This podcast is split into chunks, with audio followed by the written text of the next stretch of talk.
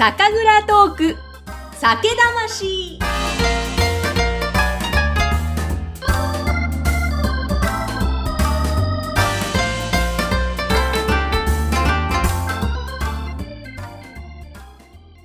皆さんこんにちは。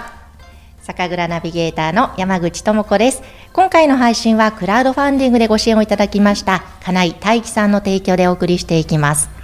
さて3回にわたりまして鍋棚株式会社代表取締役社長大塚寛さんにお話を伺っていきましたが今回この蔵への取材おなじみのカメラマンももさんとそして今回は YouTube の動画編集をしてくださる田中理恵さんも同行してくださったのでちょっとぜひあの見学してまたお話聞いてどうだったか感想いただきたいと思います。よろしくお願いします。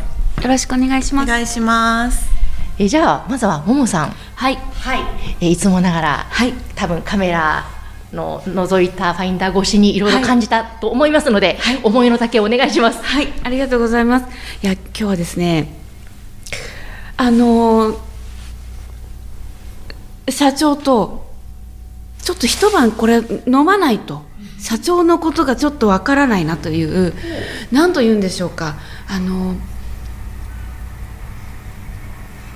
結構今まで見てきた蔵のあの社長の皆様結構あの癖がねあるじゃないですか。いいあもういい。いい意味でね、はい、あくまでも、はい、なんですけどなんか社長にまだ癖がまだちょっと見えないんですよ。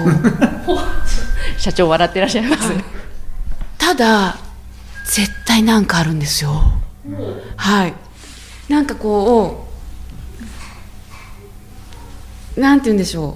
こうこう隠し持ってるというか、うん、はい。そんな気がいたしまして、えー、ただやっぱりですねあの途中であれが出てきたじゃないですか。あの方向転換をパンとされたと。あのおっしゃってたでしょ。やっぱりやっぱりちょっとネジが外れてるんだなっていうことは思いました あの社長。方言申し訳ございません。分かりやすくちょっと言ってみましたんですけど、はい、あのももさんカメラマンの鋭い視線でいつもですねコメントをしてくださる、ね、暴言言い過ぎてちょっと今社長と目が合わせられないんですけど。いや全然大丈夫です。でもご自身でねあのおっしゃってたじゃないですか。分かんないからできたのかもしれないっておっしゃってたのがでもやっぱりその分からないけどやってしまうっていうその感じがやっぱりねあのもうねお名前に出てるじゃないですかはい。愛と。勇気だけ。友達さはい。アンパンマンなんだなと思って社長。はい。で私あのねここあのすごいなと思ったのがあの脇を固める皆さんです、うんうん、森山さんがねもうすごすぎるんですよ、えー、動きが、はい、もう何なんですか？あのあの素晴らしいアシストそうなんですよ、ね、ここですよここですよってあの写真撮る時も全部ねアシストしてくださるんです。撮りどころはここですと。はい。全部あはいっていうあはいっていう。もう何もかもが素晴らしいと思いまして。そしてあのあのー、まだきちんとお話を聞いてないのでわからないんですけれども当時のはい。児玉と言います。児玉さんは児玉さん絶対面白い方だと思うんですよね私。なるほどはい。すれ違ったはい。絶対面白いですよ。もうね。あんなすれ違いのあもうもうあのもうねこれはねあの何と言うんでしょう私があの見た感じではあのこう社社長をこうぐいっと多分すごい勢いで森山さんと児玉さんが持ち上げてんじゃないかなっていうすごい力持ちなんじゃないかなと。はい。いかがでしょう？大塚社長。そうですね。もうみんなに支えられて好き勝手言ってるだけですから私は。でもそのやっぱ好き勝手がまた的確な好き勝手？え横でですね実はその噂の森山さんが座ってニコニコされているんですが今のお話聞いて森山さんご自身何か感じることなどありますか？えまあ基本的にいつも私が取りどころですよっていうのが言えるのはもともとまあ一般のお客様の見学対応を私がさせていただいているのであのどこが一番お客様が喜ぶかそれをやっぱり熟知してるからこそここ取りどこですっていうのを打てるんですよ。でそれができるようになったっていうのは逆にまあ社長をはじめいろんな先輩方からあのやっぱり学ぶべきところっていうのは非常に多かったのででやっぱりそういったのがあったからこそ自分の力になったっていう。え森山さんから見ると、はい。大塚社長ははい。どんな社長でしょう、あのフットワークの軽いアクティブな方っていうイメージです。だからすごく学ぶべきところが非常に多くてあのやっぱり自己研鑽する上でやっぱり社長という存在が本当に大きな存在になってます最も尊敬する部分ここ自己研鑽する上でって今おっしゃってましたけども、はい。あ社長なるほどこういうことなのかって感じたところってどんなことがありますか？まああのとりあえずやってみろよ。ダメだったらやめりゃいいんだからっていうその懐の大きいところですよね。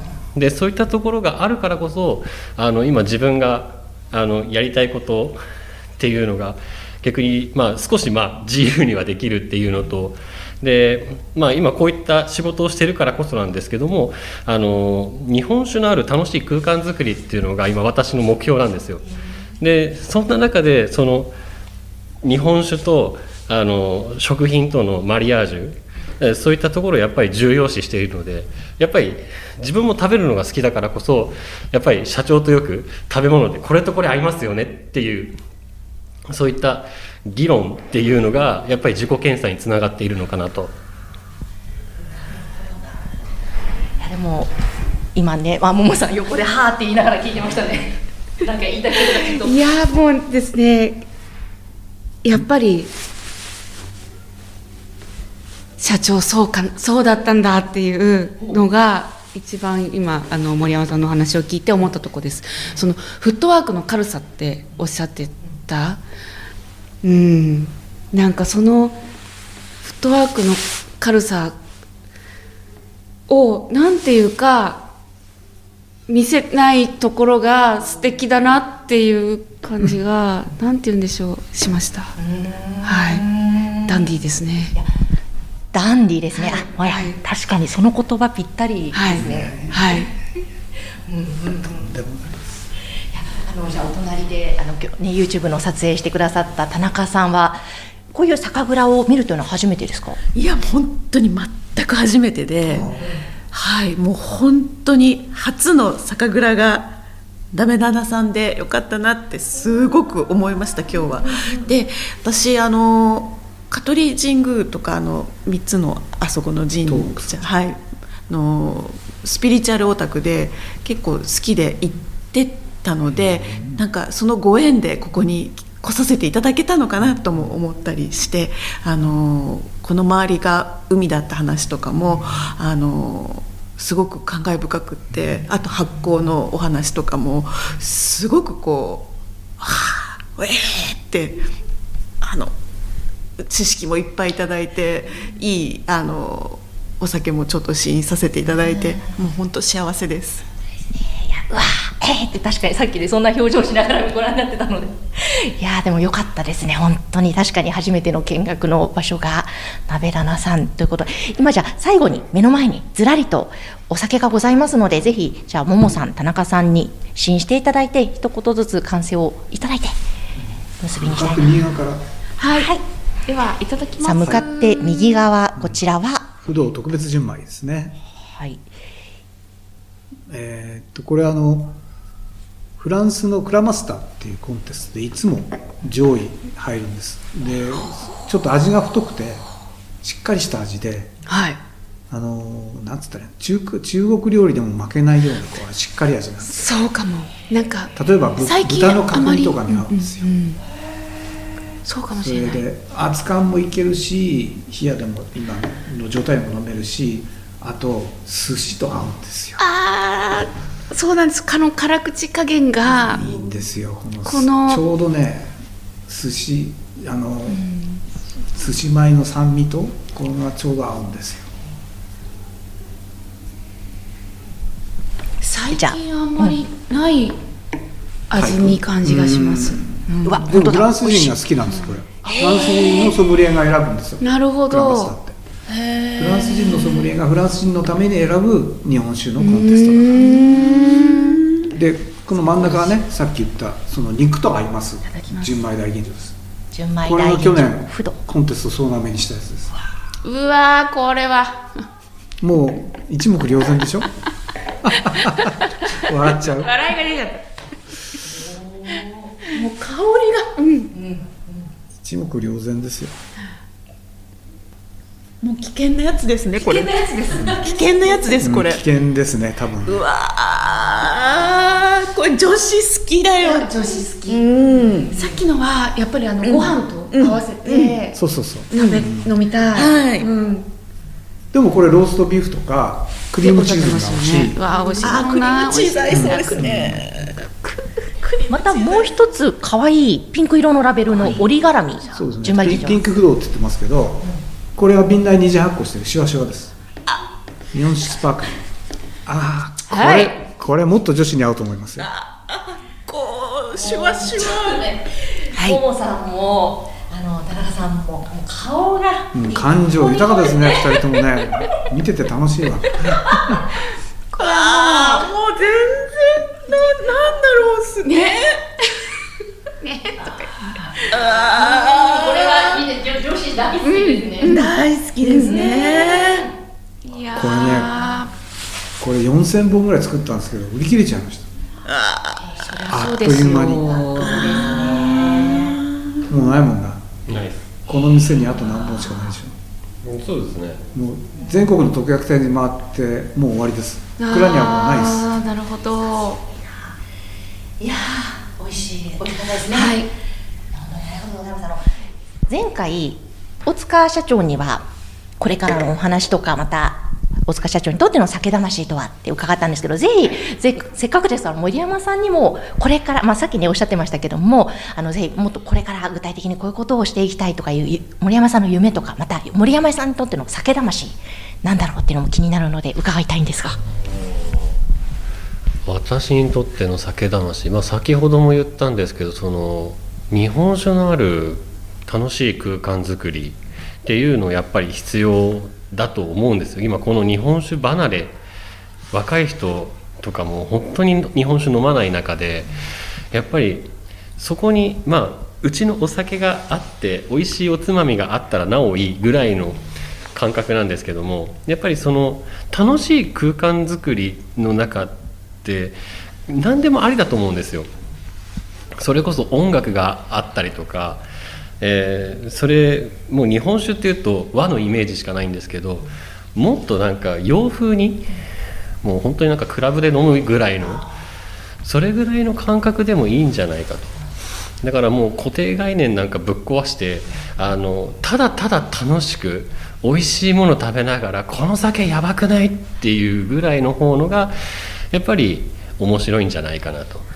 でそういうのを、まあ、私はまあ最終目標はもう人と人がつながってあの日本酒で乾杯するようなえーそういったものをやりたいなという感じですね。おっしゃってたように固定概念も外してこの酒やばくねーがもっと若者にも広がってほしいですね。そうですもうあのね最初皆さん居酒屋さん行ったら大体ビールレモンサワーから始まると思うんです。